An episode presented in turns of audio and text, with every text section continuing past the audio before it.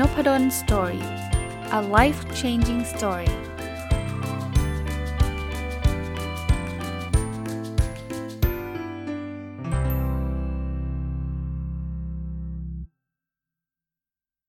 สวัสดีครับ ยินดีต้อนรับเข้าสู่นพดล Story พอดแคสต์นะครับ วันนี้เอาหนังสือเล่มหนึ่งที่อ่านจบตั้งแต่ปีที่แล้วแล้วนะครับปลายปีนะครับ แต่ว่าเป็นหนังสือที่ผมคิดว่า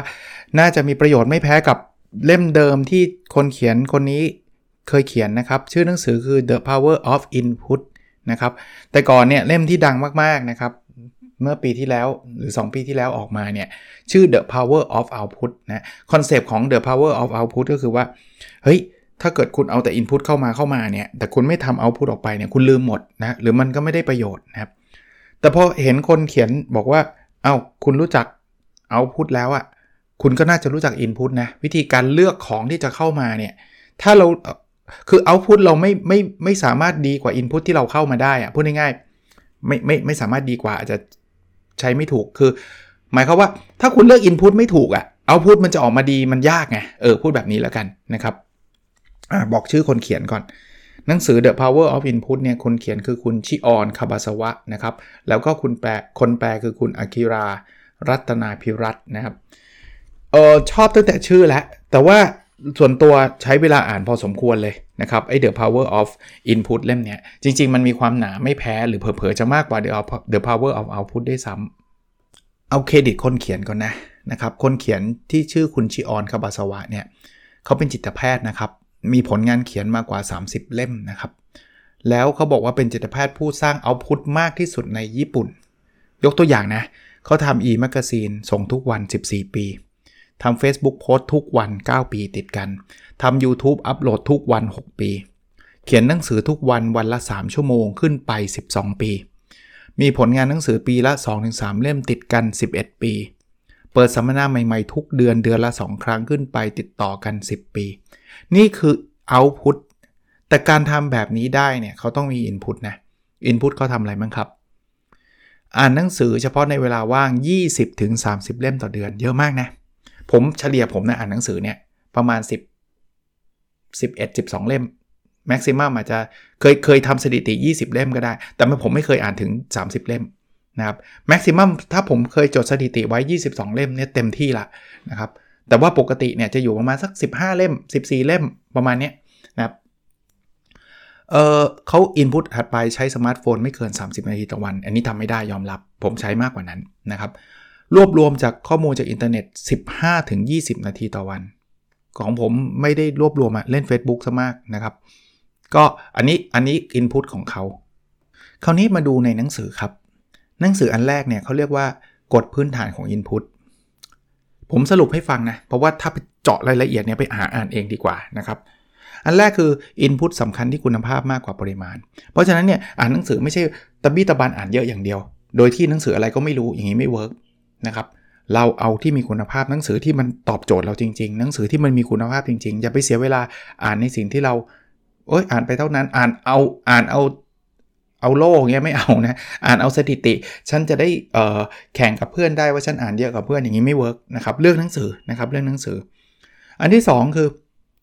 เขาบอกว่าทำอย่างไรที่จะเพิ่มความถูกต้องในการทำอินพุตได้ทำไงไหมครับ กล้าทิ้งข้อมูลที่ นอกเหนือจากข้อมูลที่จำเป็นจริง ๆ โลกเราอะปัจจุบันอะมันมีข้อมูลล้นไปหมดฮะถ้าคุณไม่รู้จักทิ้งข้อมูลนะ คุณจะเต็มไปหมดเลย แล้วเขาจริงนะครับบางบางข้อมูลก็จะเรียกว่ามันไม่ค่อยส่งผลประโยชน์ในการทำงานมากสักเท่าไหร่นะคือผมไม่ได้บอกว่าทุกอย่างจะต้องเป็นประโยชน์ทั้งหมดนะครับ แต่ถ้าเรารับข้อมูลขยะมาเยอะๆเงี้ยมันก็ไม่ได้ช่วยอะไรเรานะ ถึงแม้ว่าเอาผมยกตัวอย่างอ่านหนังสือเนี่ย อ่านเละเทะไปหมดเลยเนี่ยมันก็อาจจะไม่ได้ทำให้ชีวิตเราดีขึ้นก็ได้นะ ถ้าเราไม่รู้จักเลือกข้อมูลที่จะเข้ามานะครับ มาดูอันถัดไปนะครับ เขาบอกว่า Input จะสำเร็จต่อเมื่อเราจำได้ครับ อันนี้จริงนะฮะมีหลายคนบ่นให้ผมฟังบอกว่าเฮ้ยผมอ่านหนังสือเยอะแต่ว่าจำอะไรไม่ได้เลย เพราะนั้นโอกาสที่เราจะใช้ประโยชน์จากสิ่งที่เราจำไม่ได้เนี่ยมันก็จะน้อยลงนะครับ เพราะนั้นในในใน หนังสือเล่มนี้เขาจะมีกฎพื้นฐานของ Input หลาย ๆ ข้อนะ ข้อแรกเนี่ยเขาบอกกฎพื้นฐานของ Input ที่1อะคือห้ามอ่านฟังหรือดูไปงั้นๆ ถ้าเน้นนิดนึงนะ ผมพูดแบบนี้ไม่ได้แปลว่า เอาอย่างนั้นดูหนังก็ไม่ได้ที่จะดูไปเรื่อย ๆ พักสมองไม่ได้ อันนั้นเหตุผลคนละแบบกัน ตอนนี้เราจะเอาอินพุตนี้ไปพัฒนาตัวเอง เพราะนั้นเนี่ยอ่านฟังหรือดูเนี่ยจะต้องตั้งใจไม่ใช่อ่านผ่านๆดูผ่านๆไม่มีประโยชน์ แต่ถ้าเกิดเป้าหมายคืออยากพักสมองอยาก ปลี่ยนบรรยากาศ อันนั้นไม่ไม่ไม่เป็นปัญหานะครับ กฎข้อที่2ครับก็บอกว่าจับ Input กับการกำหนดเป้าหมายให้เป็นเซตคู่กัน คืออะเป้าหมายเราต้องมา Input มันต้องตอบโจทย์ถูกไหมเป้าหมายผมอยากเก่งเรื่อง OKR Input ผมก็ต้องเป็นหนังสือเกี่ยวกับ OKR อันนี้อันนี้ตรงไปตรงมานะครับกฎพื้นฐานข้อที่3เนี่ย Input กับ Output เหมือนเหรียญที่มี 2 ด้าน คือพูดง่ายๆว่ามี Input ก็ต้องมี Output นะครับ คืออย่างอย่างผมยกตัวอย่างผมนะ ผมอ่านหนังสือเฉยๆเนี่ยมีแต่ Input แต่ตอนนี้ผมเอามาเล่าให้ฟังในพอดแคสต์เนี่ยมันคือเอาพุทนะมันคือมันคือต้องมาคู่กัน แล้วมันจะทำให้ผมเข้าใจหนังสือเล่มนี้มากขึ้น แล้วจริง ๆ นะ หนังสือเล่มนี้ถ้าผมไม่มารีวิวนะป่านนี้อาจจะลืมไปหลายหลายหลายหลายเรื่องแล้วก็ได้นะครับ ตอนนี้มารีวิวก็ทำให้ผมเข้าใจอะไรได้เยอะขึ้น ตอนนี้เขาก็มีเทคนิคการทำ Input ให้เกิดเป็น Output ครับเขาบอกว่าอย่างแรกตั้ง Output ไว้ล่วงหน้าเลย เหมือนผมตั้ง Output ไว้ว่าผมจะทำพอดแคสต์ทุกวันเนี่ยนะเดี๋ยวผมก็ต้องไปหาหนังสืออ่าน แล้ว ตรงๆนะตอนนี้เวลาอ่านหนังสือเลือกด้วยนะ ว่าเออหนังสือนี้น่าจะมีประโยชน์กับนอกจากตัวเราเองแล้วน่าจะมีประโยชน์กับคนฟังด้วย มันก็เลยสร้างเอาพุทออกมาได้นะครับ แล้วมันก็ทำให้เราผมมีมีเป้าหมายในการเลือก Input เข้ามานะครับ อันที่ 2 ก็บอกว่า จะทำให้ Input ให้เกิด Output เนี่ยเขานอกจากตั้งไว้ล่วงหน้าแล้วเนี่ยผลพลอยได้ที่จะเกิดขึ้นคืออะไร ไม่ใช่ผลพลอยได้ผลโดยตรงเลยละ่ะเขาบอกว่าช่วยเพิ่มประสิทธิภาพของ Input ได้ร้อยเท่า ที่ผมเอามาอ่านอ่านให้ฟัง แล้วผมเอามาอธิบาย อย่างตอนนี้นะผมบอกได้เลยนะ อธิบายหลาย ๆ เรื่องเนี่ยต้องย้อนกลับไปอ่านใหม่อีกทีหนึ่งเพราะว่าไอ้เรื่องนี้เขาพูดอะไรกันแน่นะ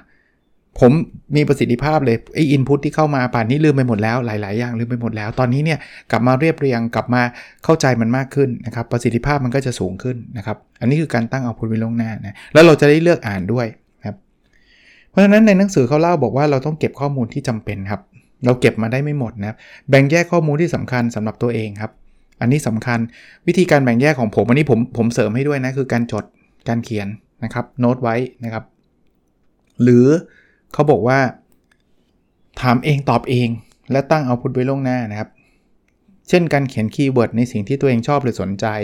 การกำหนดเป้าหมายและหัวข้อให้ชัดเจนนะครับ อ่านหนังสือแล้วลองดูได้มันมี keyword อะไรยังไงนะ ใครชอบ AI ดู keyword AI นะ ตั้งเป้าหมายต่างๆ แล้วที่บอกถามเองตอบเองคือตั้งคำถามครับ ตั้งคำถามกับตัวเองครับ ว่าเออจุดด้อยเราคืออะไร แล้วหาคำตอบนะครับ แล้วก็ตั้ง output ไว้ไว้ล่วงหน้า เช่นเอออ่านจบแล้วเดี๋ยวจะเขียนบล็อก อ่านจบแล้วจะมาพูดพอดแคสต์อ่านจบแล้วจะไปเขียนรีวิวหนังสือในในกลุ่มบุ๊กคอยเนี่ยกลุ่มอื่นก็ได้นะ กลุ่มอะไรก็ได้ อย่างเงี้ยจะช่วยเราได้นะครับมันเราก็จะเลือกข้อมูลที่มันจำเป็นมาแชร์ อย่างรีวิวหนังสือเนี่ยผมก็ไม่ได้รีวิวทุกตัวอักษร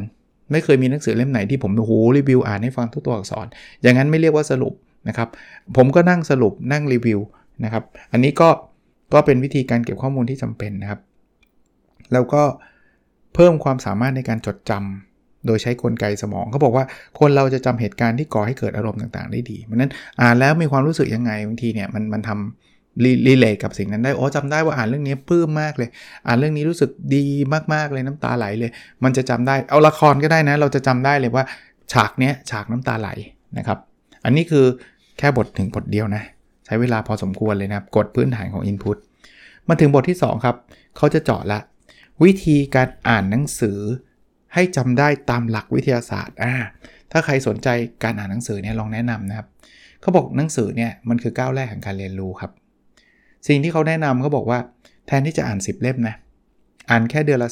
3 แล้วทำเอาพุทดีกว่าอ่าน 10 เล่มแล้วไม่ทำเอาพุทเพราะนั้นจุดเน้นคือไม่ต้องอ่านเยอะ แต่อ่านแล้วเอาไปทำอ่านแล้วไปทำนะครับ อันที่3ก็บอกว่าอ่านโดยละเอียดนะครับ คือข้อหนึ่งเขาแนะนำให้อ่านหนังสือนะข้อที่2เขาบอกอ่านเดือนละ3เล่ม แต่ว่าต้องทำเอาพุทนะ อันที่ 3 คืออ่านโดยละเอียดนะเพราะฉะนั้นเนี่ยถ้าเราตั้งเอาพุทไว้ลงหน้าว่าฉันจะเขียนบล็อกเนี่ยเราจะอ่านอย่างละเอียด เพราะเราจะต้องมีโมเมนต์จะต้องเก็บข้อมูลไปเขียน อ่านแบบอ่านเอาหน้าเอาแข่งกัน จะได้จบเล่มนี้เร็วๆ อย่างนี้ไม่ช่วยนะครับนะเพราะนั้นเราเราตั้งเอาพุทไว้จะทำอะไรสักอย่างเราจะมีแรงบันดาลใจแรงจูงใจในการอ่านโดยละเอียดนะอันที่4เขาบอกอ่านโดยคิดล่วงหน้าว่าต้องเขียนรีวิวรีวิวขนาดไหน ระดับอธิบายให้คนอื่นฟังได้ครับ หลายคนนะผมเห็นเดี๋ยวนี้นะมีการรีวิวหนังสือในหน้าวอลตัวเอง หน้าเพจตัวเอง หรือว่าเข้ามารีวิวในในกลุ่ม อย่างผมผมตั้งกลุ่มบุ๊กคอยอะไหนๆพูดแล้วประชาสัมพันธ์เลย B O O K O I N S เข้าไปได้นะครับ ก็มีคนมารีวิวหนังสือเยอะแยะนะครับ อีกอันนึงคือเลือกหนังสือครับ เพราะเราอ่านไม่ได้ทุกเล่มครับ ตอนปัจจุบันเนี่ยผมยอมรับเลยนะว่าหนังสือผมก็ไม่ได้อ่านทุกเล่มนะเพราะว่ามันอ่านทุกเล่มไม่ได้อยู่แล้ว ถูกไหมแม้กระทั่งหนังสือที่ตัวเองซื้อเนี่ยบางบางเล่มก็ยอมยอม ยอมไม่อ่านอะ่ะบางเล่มเอาไปทำบุญเลยเพราะว่าตอนซื้อมาก็ไม่ได้คิดว่ามันจะคือตอนนั้นอาจจะสนใจ แต่ว่าตอนนี้ไม่สนใจแล้ว หรือว่าตอนนั้นคิดว่ามันจะจะตอบโจทย์เรา แต่ว่าดูดูแล้วมันไม่น่าตอบโจทย์ ก็ก็ต้องยอมตัดใจนะครับ เพราะนั้นเลือกหนังสือนะแล้วหนังสือดีๆเนี่ยมันทำให้เราแบบอุ้ยเก็ตไอเดียอะไรเยอะแยะเลยครับอันที่ 6 อ่านด้วยความรู้สึกเป็นกลางครับ คืออย่ามีอคติเยอะอุ้ยคนนี้คนเขียนคนนี้เกลียดมันอะไรเงี้ยคือคือถ้ามีอคติเราจะปิดปิดรับอินพุตหลาย ๆ เรื่องไปนะครับ อันที่ 7 คืออ่านให้สมดุลนะครับ อ่านให้สมดุลนี่เขาบอกว่าให้อ่าน 3 จุด 3 จุดก็คือมองจุดที่เห็นด้วย จุดที่เห็นต่างกับจุดที่เฉย ๆ เป็นกลางนะครับ อ่านแบบนี้อคติเราจะหายไปนะ คือบางทีเรา มันจะมีแบบนี้เหมือนกันอันนี้ผมต่อยอดให้นะอ่านตรงนี้เรารู้สึกว่าไม่เห็นด้วยปุ๊บเนี่ยเราลำเอียงละ หลังจากนั้นเราปิดละใครพูดไอ้คนนี้พูดยังไงเราไม่เห็นด้วยตลอด หรือบางคนคอยตามสุดๆ อ่านประโยคแรก buy in โอ้ยคอยตามเพราะนั้นที่เหลือฉันคอยตามหมดแต่จริงๆแล้วมันมีความสมดุลอยู่ บางอย่างเราเห็นด้วย บางอย่างเราไม่เห็นด้วย บางอย่างเราอาจจะบอกกลางๆนะครับ อันนี้คือเทคนิคการอ่าน 3 จุดนะนะครับอ่านให้สมดุล อันที่ 8 คืออ่านอย่างมีประสิทธิภาพครับเขาบอกว่า ถ้าจะอ่านหนังสือเนี่ยอ่านข้ามไปข้ามมาก่อนก็ได้ เพื่อให้เห็นภาพรวมของหนังสือ สารภาพปกติตัวเองไม่ได้อ่านแบบนั้น ตัวเองอ่านตั้งแต่ส่วนตัวผมนะหน้าแรกจนถึงหน้าสุดท้ายเลย แต่ลองแนะนำลองทำดูก็ได้นะครับ เพราะผมมั่นใจว่าผมอ่านจบเล่มแน่นอน แต่ว่าบางคนไม่แน่ใจ ไม่รู้จะอ่านดีไหมก็พลิกๆดูอ่านข้ามไปข้ามมานะครับ อันที่ 9 คืออ่านเพื่อแก้ปัญหาครับเขาบอกว่าประโยชน์ของการหนังสืออย่างที่ 3 ที่ไม่มีใครรู้ รู้ไหม คือคือคนส่วนใหญ่ ผมไม่รู้ว่าคนส่วนใหญ่รู้ไม่รู้นะ แต่ในหนังสือเล่มนี้ก็บอกเลยนะ บอกว่า การอ่านเพื่อแก้ปัญหาเนี่ยมันเวิร์กมากนะ หลายคนไม่รู้ ผมมารู้อาจจะรู้เพราะเป็นคนชอบอ่านหนังสือ ผมเนี่ยเวลามีปัญหาเรื่องไหนเนี่ยผมหาหนังสืออ่านก่อนเลย เพราะมันง่ายที่สุดเลย เพราะว่าคนเขียนหนังสือเนี่ยจะต้องเป็นคนผ่านปัญหานั้นมาแล้ว แล้วก็หาวิธีการแก้มาแล้ว ในหนังสือเขียนบอกว่าปัญหากว่า 95%บนโลก หาวิธีแก้ได้จากการอ่านหนังสือเพราะนั้นกระตุ้นครับลองดูครับ นะบรรเทาเรื่องกุ้มใจได้จริงๆนะครับการอ่านหนังสือเนี่ยอันนี้คือการอ่านหนังสือที่ช่วยแก้ปัญหานะอันนี้10ลองอ่านนิยายดูนะครับอ่านเพื่อความบันเทิงก็มีข้อดีนะ ไม่ใช่ productive อย่างเดียว ผมก็เดี๋ยวนี้ก็เลือกเลือกนิยายมาอ่านบ้างนะ บางเล่มก็ชอบบางเล่มก็เฉยๆนะครับ อ่านอีบุ๊กอ่านอีบุ๊กดีตรงไหน 1 คือมันพกง่ายมันไม่ต้องแบกหนังสือ 10 เล่มในในอีบุ๊กเนี่ยแบก Kindle อันเดียว อันที่ 2 คือ ซื้อแล้วได้อ่านเลย หนังสือบางเล่มเนี่ยโอ้โหอยากอ่านมากสั่งมาเป็นอาทิตย์เลย บางทีเป็นเดือนเลยถ้าต้องมาจากต่างประเทศเนี่ยนะครับมาถึงชัปเตอร์ที่ 3 บทที่ 3 เป็นเรื่องการฟังครับ ฟังเพื่อเรียนรู้อย่างลึกซึ้งนะครับอย่างแรกคือเขาบอกให้เราฟังสด ฟังสดมีข้อดีคือมันได้ยินเสียงแล้วมันเห็นเขาเรียกว่าอาวัจนะภาษา ข้อมูลที่ไม่ใช่ถ้อยคำ วิธีการพูดวิธีการบอกบางทีคำบางคำเนี่ยคำเดียวกันเนี่ยแต่เห็นวิธีการพูดเห็นตัวตนเนี่ยนะเขาจะรู้เลยว่าโหคนนี้อินมากดูแววตาก็รู้แหละอารมณ์แบบเนี้ยนะครับเขาบอกขยายขอบเขตการเรียนรู้ด้วยการนั่งแถวหน้าสุดครับ คือแถวหน้าสุดมันจะอินกว่าการที่แบบโอ้โหนั่งแถวหลังลองลองพูดถึงเลคเชอร์นะชัดเจนมากถ้าใครเป็นนักเรียนนะมีโอกาสไปนั่งแถวหน้า เด็กไทยไม่ค่อยชอบแบบเพราะกลัวครูเรียกตอบ จริงๆแล้ว ผมเวลาผมสอนหนังสือ ผมบอกอยู่หลังเนี่ยผมจะเรียกก่อนเลย เพราะผมรู้ว่าอยู่หลังกะหลับไงผมไม่อยากให้หลับผมก็จะเรียกก่อนนะอยู่หน้าแปลว่าเขาพร้อมจะตอบอยู่แล้ว แต่แต่การใกล้คนสอนเนี่ยมันทำให้เกิด energy ใกล้การฟังแบบนั้นจะหลับก็ยากหน่อย ฟังอยู่ท้ายห้องอยู่หลังเสาว่าหลับหมดอะจริงปะนะครับ อันที่อันถัดไปก็บอกให้เงยหน้าฟังครับ คือ จดโน้ตเฉพาะประเด็นที่สำคัญจริง ๆ เพราะบางทีเราจดโน้ตจดแหลกลานเลยนะ จนไม่รู้เรื่องเคยเป็นไหมนั่งจดจดจดจดแต่ไม่ได้ฟังเลย ไม่รู้เรื่อง เพราะนั้นจดได้นะครับ แต่เอาเท่าที่จำเป็นจริง ๆ แล้วฟังอย่างมีเป้าหมาย ฟังอย่างมีเป้าหมายคือ ตั้งเป้าหมายปุ๊บเขียนใส่กระดาษเลยว่าวันนี้จะไปฟังอาจารย์นพดลพูดเรื่องนี้ เป้าหมายที่อยากรู้คือดังต่อไปนี้เจ๋วมากนะครับ ถ้าฟังอย่างมีเป้าหมาย ถัดไปเขาแนะนำบอกว่าเตรียมคำถามล่วงหน้าก่อนการฟัง ผมบรรยายหลายที่นะ ผมจะบอกว่าใครมีคำถามบ้าง ส่วนใหญ่ไม่ค่อยมี เพราะว่าบางทีคิดไม่ทัน หรือบางทีไม่ได้เตรียม แล้วผมเชื่อนะว่ามีหลายคนพอจบเซสชันไปแล้ว โอ้ยลืมถามเรื่องนี้ ถ้าจะให้ดีเตรียมมาเลยครับมาฟังอาจารย์นพดลมี 10คำถาม บางอันอาจารย์บรรยายไปแล้ว ขีดทิ้ง ขีดทิ้ง ขีดทิ้ง เหลืออีก 3คำถามที่อาจารย์ไม่ได้พูดถึง ถาม fulfill เลย ครบ ทุกทุกข้อที่อยากรู้นะครับคราวนี้การเตรียมคำถามมันมีข้อดีคือมันจะถามคำถามที่เหมาะสมครับ มันจะไม่ได้แบบ random อะบางคนถามมาก็แบบอืมไม่รู้จะถามทำไมอะไรเงี้ยข้อนี้เมื่อกี้ก็พูดไปบ้างแล้วนะครับ ฟังพลางจดโน้ตไปด้วย จดโน้ตเนี่ยไม่ได้จดทุกคำพูดที่เขาพูดนะครับ จดสาระสำคัญ แล้วมันก็ทำให้เรามีสมาธิ เราก็ต้องฟังซะเยอะนะครับ หรืออีกอันนึงคือถามเพื่อน ฟังไม่ไม่ได้จำเป็นต้องไปถามอาจารย์อย่างเดียวนะมันบางทีอาจารย์บรรยายหลาย ๆ เรื่องเราอาจจะหลุดไปบ้างอะไรไปบ้าง หรือตอนนั้นเข้าใจแต่ว่ามาอีกทีไม่เข้าใจ ถามครับ ไม่ต้องมีศักดิ์ศรีนะอุ้ยถามมันเดี๋ยวหาว่าเราโง่ทิ้งศักดิ์ศรีไปซะหัดเรียนรู้จากคนที่อยู่ในระดับเดียวกันเนี่ยถามได้เลยนะครับ ถามได้เลยนะผมมีเพื่อนอาจารย์เนี่ยผมไม่รู้เรื่องสถิติบางเรื่องผมก็ถามตรงๆ ไม่เป็นไรครับ ทำไมจะถามไม่ได้ถามแล้วเรามีความรู้เพิ่มขึ้นนะครับ เราไม่ได้รู้ทุกเรื่องอยู่แล้วนะครับ เรียนด้วยหูเนี่ยคือเรียนรู้โดยใช้เวลาว่างให้เกิดประโยชน์สูงสุดนะเรียนด้วยหูหลายหลายหลายอย่าง ผมเชื่อว่าคนฟังพอดแคสต์ตอนนี้ก็น่าจะเรียนด้วยหู ขณะที่ท่านอาจจะวิ่ง ขับรถทำกับข้าว นอน อะไรก็แล้วแต่ท่านฟังไปด้วยนะออกกำลังกายนะครับ ท่านก็ฟัง แล้วจริงๆ ไม่ใช่เฉพาะพอดแคสต์นะ audiobook ก็ได้นะ ใครไม่ชอบอ่านหนังสือหรือแบบโอ้ยเห็นตัวหนังสือแล้วมึนฟัง audiobook แต่ก่อนเนี่ย ผมบอกเลยว่าผมใช้เวลาฟัง audiobook เยอะมากหนังสือเล่มภาษาอังกฤษหลายเล่มเนี่ยจบใน audiobook ในขณะที่ผมขับรถ แต่เดี๋ยวนี้น้อยลงเพราะว่าผมไปฟังพอดแคสต์ผมก็ต้องใช้การอ่านเอานะครับ แต่ก็เหมาะกับคนที่ไม่ชอบตัวหนังสือครับ แม้กระทั่งฟังคนรักนะ อันนี้ช่วยนะครับ ใครมีสามีมีภรรยาเนี่ย เขาบอกให้ใช้เวลาวันละ 30 นาทีครับ มันจะแค่ฟังเขานะไม่ใช่ไปพูดใส่เขานะ ฟังเขาให้เขาพูดระบายเล่าความคิดของเขา แค่นี้เพิ่มความสัมพันธ์เลย สามีพูดบ้างภรรยาพูดบ้างนะครับ หรือรับฟังนะครับเวลาใครมาบ่นหรือว่าใครมาอยากอยากระบายความทุกข์อะฟังเขาเนี่ยบางทีไม่ต้องให้คำแนะนำเขายังได้เลยครับ แค่ฟังเนี่ยจะช่วยเขาได้เยอะเลย นะครับ แล้วมันเป็นการเข้าใจและเห็นอกเห็นใจเขานะครับ เวลารับฟังเนี่ยให้เราจินตนาการถึงความรู้สึกของอีกฝ่ายว่าเขากำลังมีความรู้สึกแบบไหนนะครับแล้วยอมรับเขาครับความรู้สึกมันเป็นของเขาบอกเอ้ยเธออย่าคิดอย่างนี้สิมันไม่ได้ไงก็เขาคิดไงนะครับ บางทีเนี่ยบางเรื่องเนี่ยฟังสบายๆก็ได้นะครับ คือไม่ต้องคือบางคนบอกว่าฟังความทุกข์เขาแล้วเดี๋ยวมันเก็บมาเครียด คือปล่อยผ่านบ้างนะครับ ไม่ใช่ว่าทุกเรื่องจะต้องกลับมาคิด คุ้นคิดทุกอย่างไม่ใช่ ใครที่อยากฝึกภาษาอังกฤษเขามีเทคนิคการฟังภาษาอังกฤษนะครับเขาบอกว่า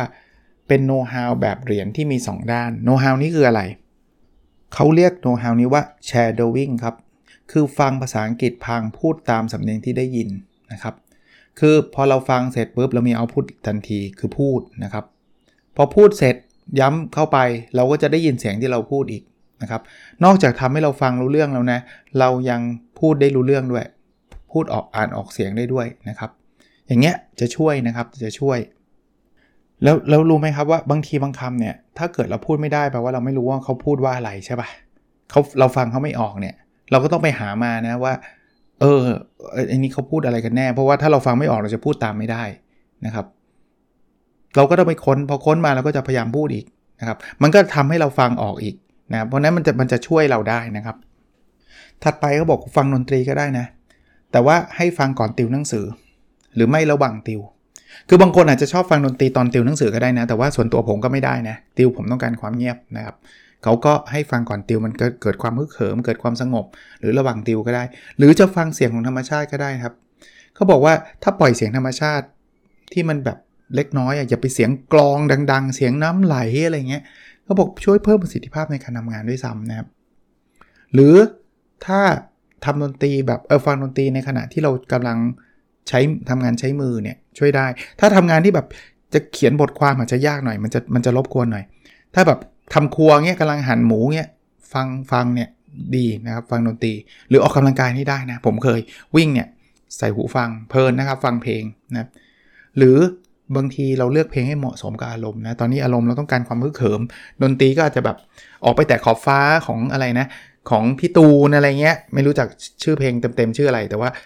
คงรู้จักกันนะ อารมณ์แบบนี้ก็จะแบบฮึกเหิมมากเลยเนาะนะครับ ถ้าเราอยากจะ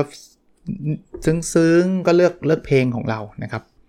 ยังไม่จบนะครับยังไม่จบแล้วก็บังเอิญวันนี้มันน่าจะเป็นวันอังคารนะครับพรุ่งนี้มันจะเป็นรายการ OKR Weekly ก็อาจจะต้องขอขั้นนิดนึงจากรายการ OKR Weekly นี่กำลังคิดนะว่า แต่เพอเอิญคนติดตาม OKR Weekly เขารู้ว่าเป็นวันพุธอยู่อะกำลังคิดว่าจะเลื่อนไปเป็นวันศุกร์เหตุผลเพราะอะไรว่ามันจะได้ไม่ถูกขั้นนะครับมันอ่านแล้วก็จะไม่ถูกขั้น แต่ข้อเสียคือถ้าเกิดมันขั้นคราวนี้จะขั้นที3รายการเลย เพราะว่ารายการประจำมันจะเป็นรายการศุกร์เสาร์อาทิตย์อะเพราะเสาร์อาทิตย์มันมีเจ้าของอยู่แล้วนะครับ แต่พอเอาเอามาเป็นวันพุธเนี่ยมันจะมีอาการแบบนี้นิดนึงนะเดี๋ยวขอคิดดูก่อนเพราะว่าแฟนประจำบางคนฟังทุกวันพุธก็มีอยู่เดี๋ยวจะหาไม่เจอนะครับแล้วเดี๋ยวจะแบบเฮ้ยอาจารย์เลิกทำเปล่าวันนั้นก็ก็เดี๋ยวลองดูอีกทีหนึ่งนะเพราะเดี๋ยวนี้หนังสือเล่มหนาๆเนี่ย ก็ไม่อยากจะแบบรีบๆรีวิวให้มันจบๆภายภายใน 1 ตอนนะนะ ผมคิดว่ามันมันเน้นที่ประโยชน์กันมากกว่านะครับ แต่ว่าอาจจะต้องทนนิดนึงสำหรับคนที่แบบอุ้ยจานกำลังสนุกเลยรอวันเดียวนะครับ ซีรีส์ยังรอได้เป็นสัปดาห์เลยใช่ไหมรอวันเดียวนะครับ เดี๋ยววันพุธเรื่องโอเควิกฤตแล้วเดี๋ยวจะกลับมาเป็นวันพฤหัสก็เป็น the power of input นะครับ น่าจะจบคิดว่าน่าจบอย่างมากก็ไม่เกินวันศุกร์นะครับ โอเคครับ แล้วเราพบกันในสดถัดไปนะครับ สวัสดีครับ